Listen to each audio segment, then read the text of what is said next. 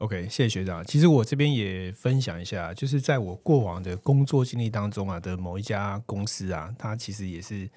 中了这个勒索软体。然后据说这个骇客呢，他其实在内部已经潜伏了半年以上的时间啊，他把所有的相关的主机呢的木马呢都植入之后啊，就是在某一天的周末就发动了。哦，当时我已经离开了，所以其实不关我。各位听众大家好，这里是数位十分钟，我是你们的主持人 Julian。今天对我们来讲呢是一个非常非常特别的日子啊。那为什么呢？因为是从今天是我们开战以来有史以来呢的第一位来宾，那愿意来上我们的节目。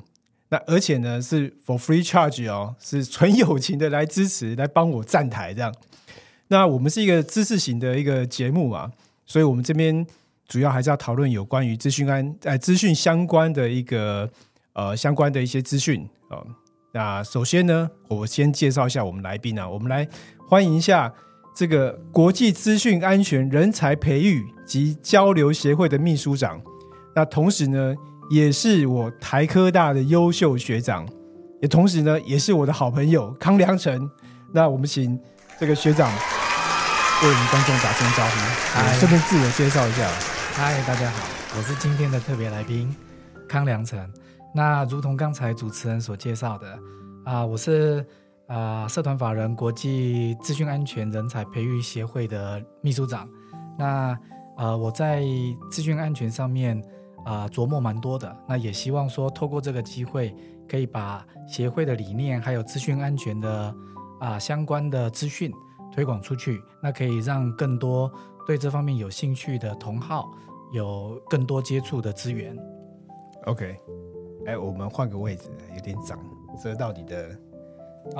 对对对，你知道我们这次是要露脸的嘛，对 okay, 要把我们的颜值展露出来这样。对，那其实我看到学长的经历啊，这个我真的是吓了一跳。为什么？因为想不到，我先说一下，我们是台科大的，我要蹭一下台科大的流量。所以呢，如果如果是台科呼，如果今天有台科大的学长姐啊，有在看我们的影片或听我们节目的话，欢迎在下面留言，然后也是给我可以一个很大的一个支持啊。那回到我刚刚所说的，其实我看到学长的这个经历啊，我真的吓了一跳啊，想不到学长在联发科、远传、上海宝盛、富力餐饮都待过，那这些呢都是一个蛮不错的公司哦。那所以其实我非常的好奇啊，那不如我们今天呢就来换个主题，来聊一下前公司的八卦怎么样？听来不赖没有，开玩笑，这个我们是知识型的站台嘛，那所以呢我们等这个下节目之后再来聊。 OK，那学长在我心里呢，一直以来是一个在资讯安全领域是一个非常优秀的一个专家哦。那我相信，尤其又是我们台科大的学长，那台科大的学长姐通常都是非常的优秀，所以呢，我想这个我也为了这个学长哦，我也专门呢准备了这一次的一个访谈，也准备了几个问题哦。那因为学长是非常的优秀嘛，那其实呢，我也不差，所以我今天其实有想有些心态的其实是在踢馆的不是，是在请教学长的。那我因为学长呢在许多的领域都待过，那目前也是在电子产业中担任资讯的主管，所以我想请教学长一个问题，就是您认为企业如何评估当前电子产业面临的资讯安全的一个风险？要请学长畅所欲言，对，什么都可以讲。对对对对，然后讲不好的呢，我们绝对呢怎样不会剪掉不是，讲不好的呢我们可以剪掉，我们另外来做一集幕后花絮。对对 对, 对，好，来请学长这个分享一下如何评估当前电子产业面临的一个资讯安全的风险。好，谢谢主持人的这个开场。那主持人其实提了一个非常好的题目，那就是以电子产业来说，其实台湾的电子产业相当的兴盛，那所以意思是说它的重要度还有它的营收预算国际知名度都比较足够。那以其他的产业来说，相对来说预算就比较不足。那讲到资讯安全，其实最尴尬的事情就是预算啦。哦，那资讯安全就是需要一个花钱、花时间、花精力、花知识下去补的一个行为。哦，那以当前的电子产业来说，如同刚才提到的，除了说要有预算之外，那当然员工的基本概念要有。那当你有了这个基础知识以后，你就会开始做一些相关的步骤，可以让电子产业来做参考。举例来说，你要先做一些资讯资产的识别，你总要先盘点，知道说哪些是你有需要保护的，不管它是实体还是虚拟。那包含说像智慧财产权啦，像你的专利啊，这些都是需要被保护的，尤其是电子产业。那再来一个就是说，到底你的产业里面会遇到什么样的威胁，你要先识别。比如说举例来说，你会遇到勒索软体，还是说你担心的是病毒攻击，还是你担心的是比如说你是线上做交易的，那你最担心可能就是 DDoS。那像这些你要先知道说你需要防范的威胁可能是什么。那再来一个，我们才会去建议说做比如说一些弱点的分析，你可能会有哪些现在存在的弱点。那包含这些弱点，你可能就会进行相对应的风险评估。那预算当然是要花在最高风险的地方先补充，把它补完以后再依照风险的程度把它做不同程度的去避免，或者是说去外包，比如说像保险就是外包，那或者是说把它减少，那这些都是风险的评估的一种方法。那再来一个当然就是现在政府有很多合规性、法规性的要求，那如果你有收集或者是你有累积客户资料、客人资料，那当然就会有各自的保护。那这个你相对应的来说就是要做一些相对应的检查，那符合要求的地方一定要做到。好，谢谢学长，其实讲得非常的清楚啊，但是我还是有些疑问，就是说，企业知道资讯安全的重要性，但是我想请教学长，就是说，那能不能分享一些有效的资讯安全的一个相关策略啊？比如是一些最佳的实践等等的，我们讲的是 best practice 嘛，就是说啊，我们资讯安全很重要，那到底要怎么去做？我觉得这个是很多企业主管也好，或者说资讯主管也好，比较不晓得怎么去开始去做这件事情，因为很多的资讯安全的厂商都会来推相对应的解决方案，那我们总不能人家推什么我们就做什么嘛。 对，我们资讯安全很重要，但是钱更重要，没错。对，我们不能为了资讯安全钱要花在刀口上。对，所以我想请教说，有没有一些有效的一些资讯安全的一些相关的安全性的一个策略？有，举例来说，以电子产业来说，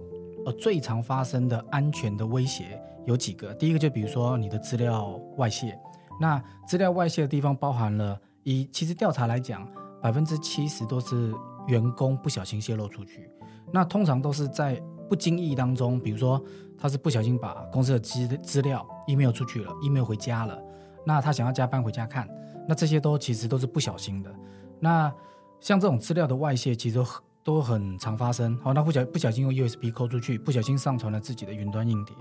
那所以这些资料的外泄要怎么去防范，我会建议电子产业要先有初步的想法。不管你是用防火墙做还是你用 IDP 做，那这个都是你需要去先防范的。那因为你的资料只要外泄出去，资料会有所谓的价值，那这个一般外面的不管讲骇客也好、黑客也好，他们会看你资料的价值性，资料越高攻击性就越高，所以他们会针对越有效的资料做更有力的攻击，那你就必须做更强大的防范。好，那这个第一个是我觉得资料外泄是一定要先做的。那第二个是因为我们的电子产业在国际的供应链当中是属于一个非常重要的位置，那在供应链的攻击，目前的观察当中，全世界越来越多针对供应链做攻击。那针对供应链的攻击，意思就是说，在供应链里面最弱的那一环，通常就是治安最会被打破的地方。那这个供应链的攻击为什么对台商重要？因为台商通常我们的客户都是国际大厂，那国际大厂它就会有所谓的国际的治安要求，不管你是 NIST 的还是你是 GDPR， 那不管你是在美国或欧洲，它的相关的资讯要求都会非常高。那供应链里面呢，特别是针对这些生产过程的supply chain 的 security 的改善，还是说你在客户资料的保护、制程的保护、资料的传输，那这些都是属于我们工作生命相关的，那就一定要做把它保护起来。那再来一个就是说，刚才提到以资料外泄来讲，70%-80% 都是不小心泄露出去的，所以在智慧财产权的盗窃，你怎么去防范说这些技术资料啦、开发文件啦、商业机密啦被不小心携带出去，不管是纸本还是虚拟还是硬体方式带走，那这个都要有防范的相对应的考量。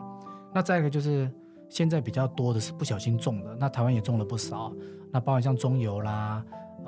这可以讲吧，中油啦、宏基啦、台塑啦，这个要小心一点。对，他们都会中了这个勒索软体。那通常勒索软体都是透过社交工程进来的，那所以这个是针对员工的教育训练，还有供应商的像台积电也中国USB 的防范，这些都是每一个环节都要做到的。OK， 谢谢学长。其实我这边也分享一下，就是在我过往的工作经历当中的某一家公司它其实也是中了这个勒索软体。然后据说这个骇客呢，他其实在内部已经潜伏了半年以上的时间他把所有的相关的主机呢的木马呢都植入之后就是在某一天的周末就发动了。当时我已经离开了，所以其实 不关我的事对我只是这个后面有听说是这样的一个议题，这样赶快撇清就对了。对，其实不是我在的时候，对，还好不是我在的时候，这样是对所以其实我相信这个资安是非常重要的那但是每一个人每一个企业都觉得是资安很重要，但是我有个好奇就是说，因为一个企业里面不是每一个人对所谓资讯安全都有 sense 都有这样的概念，那我觉得其中一个很大的困难是我们怎么去建立一个比较强而有力的一个资讯安全的一个文化，我觉得这是蛮重要的。我想请教一下学长，这部分你有什么样的一个建议对，以建立文化跟这个架构来讲，我会建议公司内部的高层甚至是资讯管理或者是经营者，首先最重要要考量是说，在资讯安全的架构，你想要实施什么样的基础架构去保护公司里面的资产。好，那在这里面，其实在国际上推广了几个不错的实验架构，是那 我建议各位可以做参考。那今天因为是一个初步的分享，所以我大概就讲一下。那至于每一个架构的深入的细节，我觉得有机会我们再另外来说明。就是那个我知道，那学长意思是说，如果想要再跟 detail 呢，我们有专业的课程，对，可以在我平台留言。如果敲碗，对，如果企业主有需要的话呢，可以来跟我联络。那其实我们的平台是这样，但我大概抽成大概是 95%， 对，剩下 99% 吧对没有那么狠，那 95%剩下的就是属于这个我们学长的顾问费用对。所以如果各位有意愿或有兴趣想了解的话，可以在我们平台上留言所以我们打断一下，我们比电子业好因为电子业是茅山道士，我们还留了 5% 对所以我对你不错对是朋友价好，来我们继续，就是文化的建立，这个是应该是怎么样来做再实施对。那我会建议有几个其实现在国际上蛮红的，那我相信各位只要有点资安兴趣的都会有接触到或听过，比如说现在学校啦，台科大学校，还有包含说现在很多企业的厂商或者是说现在政府在推广的现在最新的就是 Zero Trust， 就是零信任模型。那零信任模型其实它就是最基本的概念，就是它不相信任何的登录，每一次都要验证，那这个就是所谓的 Zero Trust 的基础架构。那它的发起是由 NIST 的这个组织，就是美国的国际技术实验室跟标准局，那这个组织发布了一个 Zero Trust 的基础架构。那如果公司具规模，那而且有像治安长或者是说像资讯长这种编制的，我都会建议 Zero Trust 的所有篇幅可以看一下。那当然坊间有很多相对应的厂商或者是说教育训练的机构，它其实都有 Zero Trust 的一个说明，那我觉得有兴趣的朋友可以上去看。那再来一个就是说，公司内部的教育训练，不管你用什么方式去做，那教育训练定期不定期都要让同仁知道怎么样防护自己公司的资料安全，那怎么样不要去接触外面不正常的简讯啊，像现在诈骗集团很多，那这也是个人资讯安全的一种。那比如说像简讯你不要去乱点，就算它金额只有几块钱，好，那像现在会什么水费啦、电费逾期未缴，叫你线上缴，那这些都是政府也常常在说，像这种都是诈骗，也是一种资讯安全。好，那针对公司的就是比如说钓鱼信啊，好，那比如说社交工程，那这些都是一个很容易被打的地方，那也不好防范，所以要透过教育训练跟培训来做这样的灌输跟基础培养。那另外一个就是，如果公司是情况允许的里面，资料的加密，我建议也可以实行。比如说免费的就有 Windows 的 BitLocker，那这些都是你可以在电脑上面做一些加密，比如说人事资料、薪水资料，那财务的财报，那这些都是你基础如果做一些加密，最少就像是我们在家里上面多了一个门，你多上了一道锁，那在你可以增加骇客或者是不怀好心的人进来的风险。那对骇客来讲，风险越高，对他来说就是成本越高，那这个成本只要高过他能够拿到资料的利益，那他就可能连动都不想动，那这个就是一个非常好的一个防范。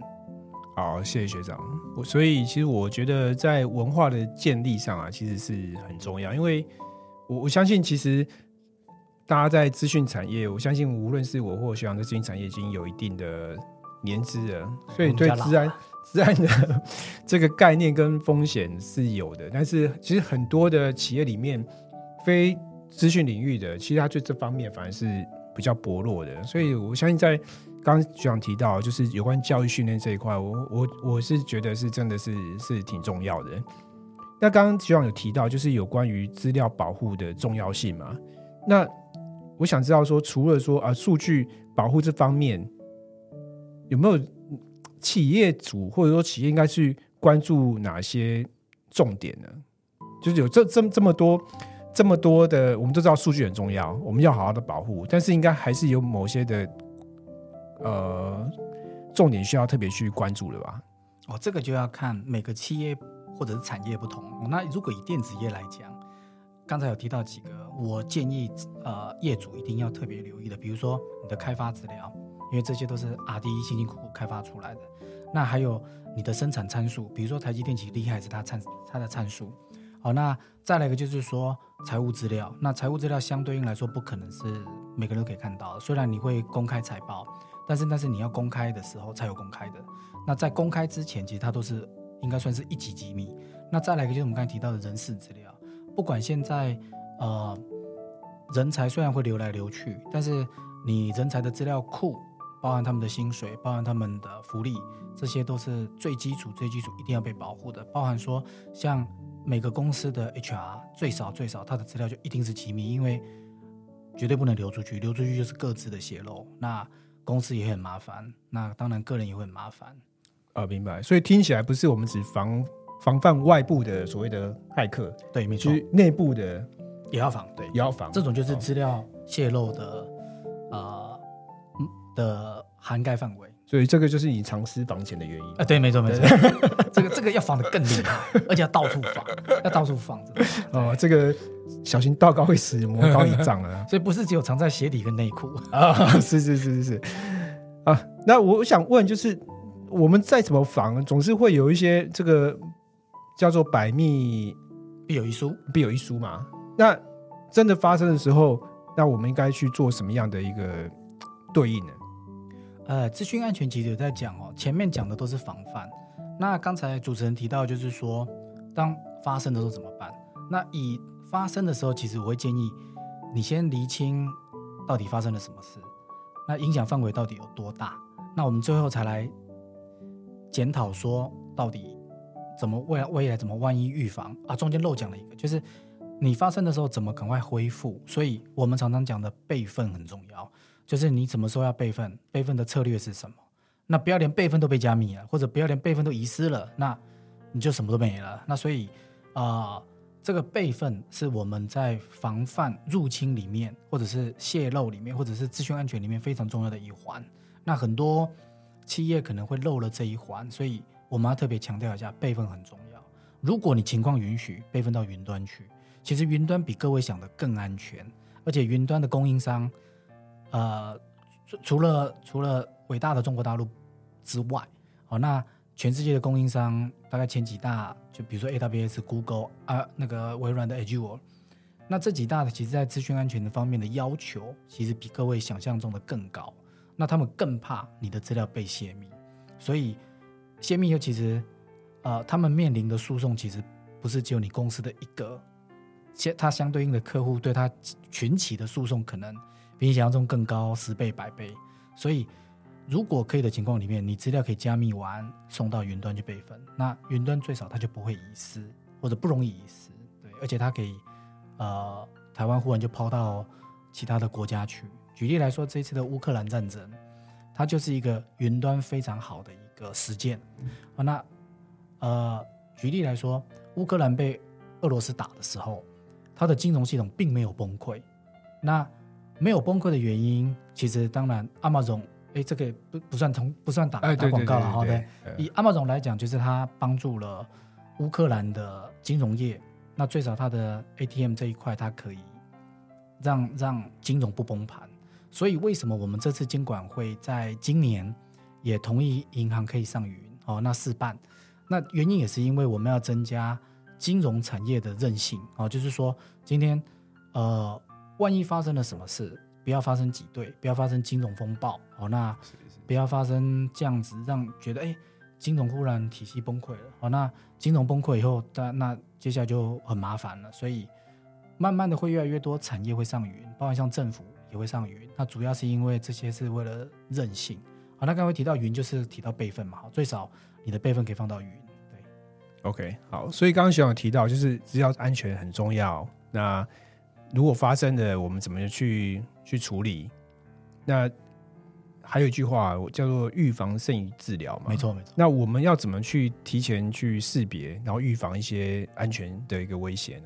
呢？以最近来讲，这几年其实我们在一个非常好的时代，哦，那有很多的技术在发展，其实对资讯安全有非常非常多的帮助。举例来说，现在的 machine learning 跟 AI， machine learning 就是机器学习，那 AI 就是人工智慧。那以 machine learning 跟 AI 的发展来讲，其实这几年我想就不用赘述了，哦，包括像 ChatGPT 的横空出世，那巴拉巴拉 GPT 的如雨后春笋般的冒出来，哦，那这些其实对资讯安全来讲都是一个非常非常好的工具。那我为什么说它是工具？因为它其实是在帮助你更快速的去分析，更快速的去厘清，甚至帮你更快速的汇整出现在到底发生了什么事。举例来说，今天资讯安全事件发生了，那在资讯的资料里面会有一大堆 log， 那这些 log 你用人去分析它的关联性，其实是非常的耗力，而且效率很差。那可是如果你是用机器去学习，那甚至用 AI 去主动识别，那这个在你的识别度跟防范度跟你的快速辨识上就会非常非常的快速。那这个包含说，如果公司现在预算是允许的，现在很多厂商都在导入，比如说 MDR 啦，哦，那 XDR 啦，像这些东西都是其实一个非常好的 solution， 那可以帮你快速更主动的做防范。好，那另外一个是现在有很多像新加坡他们就在导区块链到金融业，那这个的好处是说，在你的金融讯息里面，你可以可惜，那甚至可以唯一不可逆，哦，那所以你的银行账户你就不用每大银行都开一个账户，那自己要藏钱不算了，哦，像刚才提到藏私房钱就不算了，哦，我就每个银行都开一下，哦，那这个不是我们要讨论的，就是如果你今天我在 A 银行存了500万，我今天想要把它移到 B 银行，那你现在能够做的做法就是转账啊，不然就把它全部领出来再移过去啊，请警察保护你。那可是在区块链的概念里面，它就可以，你这个人就是有个500万，你转到哪里去，它500万就是跟着你跑。好，那你怎么花掉，它上面都会有一些相对应的讯息。好，那这个是区块链在这上面的应用。那我也觉得蛮有创意的，包含说像这个医疗资料，那现在区块链的应用也有在上面。虽然台湾相对是比较保守一点，所以我相信政府官员跟各大机构其实都应该有在 study， 然后那这个应该是都蛮不错的。那还有现在如火如荼在推广的就是 MFA 称为多因子认证或者是多重认证，包含各位用的 Google、FB 现在应该都有最少是 2FA， 就是两个因子认证，用你手机认证你是谁啊。那包含像我们的手机上面要刷你的这个你的人脸或者你的指纹，这些都是一个很好的安全机制。对，是，所以小心不要被剁手指。没错，挖眼球。好，那我因为现在学长是在电子业嘛，所以我也很好奇，就是说针对于未来那个电子业的在资讯安全的部分呢，我相信跟不同产业还是会有一些不一样的做法，所以我比较想知道说，针对目前的电子业将会面临到哪些一些新的挑战呢？以电子业来说，我认为电子业其实最重要还是防跟攻啦，就是说防是指说怎么防你的机密资料泄出，不经意的泄出。那攻的部分就是你怎么防人家打你，会从什么地方来，那会打你什么地方，这个我想是电子业现在最需要去考量的。防什么就是你刚才前面一直不断的提到你的资产到底什么要被保护，那攻什么就是现在到底哪些骇客团体在打哪些组织。像骇客团体他们通常都会有针对性，比如说有的特别喜欢打军事单位，有的特别喜欢打医疗单位，有的特别喜欢打金融单位。那这些骇客组织的活动力通常在一些各大媒体杂志上，它都会，我们都会不断的提出警告，就是现在谁的活动比较多。那举例来说，最近就是乌克兰跟最近以色列跟巴勒斯坦。那以他们的这两个地方来讲，各个地方的骇客组织都算火药，那因为各有支持嘛。那所以他们打的现在大部分都是基础设施跟政府单位。那所以像这个这就是他们特别火药的时间。那刚才主持人有提到说，前公司被骇客蹲点了1年半年的时间，那、这个、半年以上、对，据说是半年以上。这种就是我们常常提到的 APT， 就是潜入式攻击。那这种就是针对性的，这种最难防。那所以如果有主动性的工具可以侦查，那比较容易找出来。如果没有，那你就要等到它发动才能发现。明白。其实这也是我觉得这几年来很多企业遇到问题啊，就是很多业主都觉得资安很重要，但是一看到这个费用啊，真的是有些真的是高的吓人啊。所以我想要有一个好的建议不是这么的容易。对，所以我还是回到，就是如果有资安需求啊，欢迎大家下面留言。好，那我想最后我想问一下学长，就是我想学长是在，要不然您是在那个刚才提到哪个协会我就忘记了啊，那个国际资讯安全人才培育对及推广我们的名字稍微长了点。对，没事取那么长干嘛，这样子我很容易对忘记。对，我连打那个名片上面就是发现字太长打不进去。是要不要推广一下你们协会的一些宗旨啊跟目的？我们协会其实成立的时间没有很久，是去年筹办，那今年内政部核可。那我们是社团法人的一个组织，我们主要的宗旨是希望说能够推广资讯人才在台湾的落实，那包含说像 CISO 的培育，那还有能够跟国际做衔接不管是国际的治安标准，还是说跟产业的衔接，我们希望都能够助上一臂之力。那当然协会里面有很多的前辈，也有很多的老师、产业专家，那这个是协会能够如果可以的地方是可以施力的。好，谢谢学长。那我也在这边也想了解一下，如果今天听众除了对于资安的议题有兴趣之外，还会想听哪些的一个议题呢？也可以在我们的讨论区留言，啊，或者是说有各位在座的资讯先进啊，或是在数位领域这一块呢，有一些琢磨或是有想分享的呢，也欢迎来跟我们平台做接洽。那我们也非常非常欢迎啊，各界的这个来宾啊跟先进啊，可以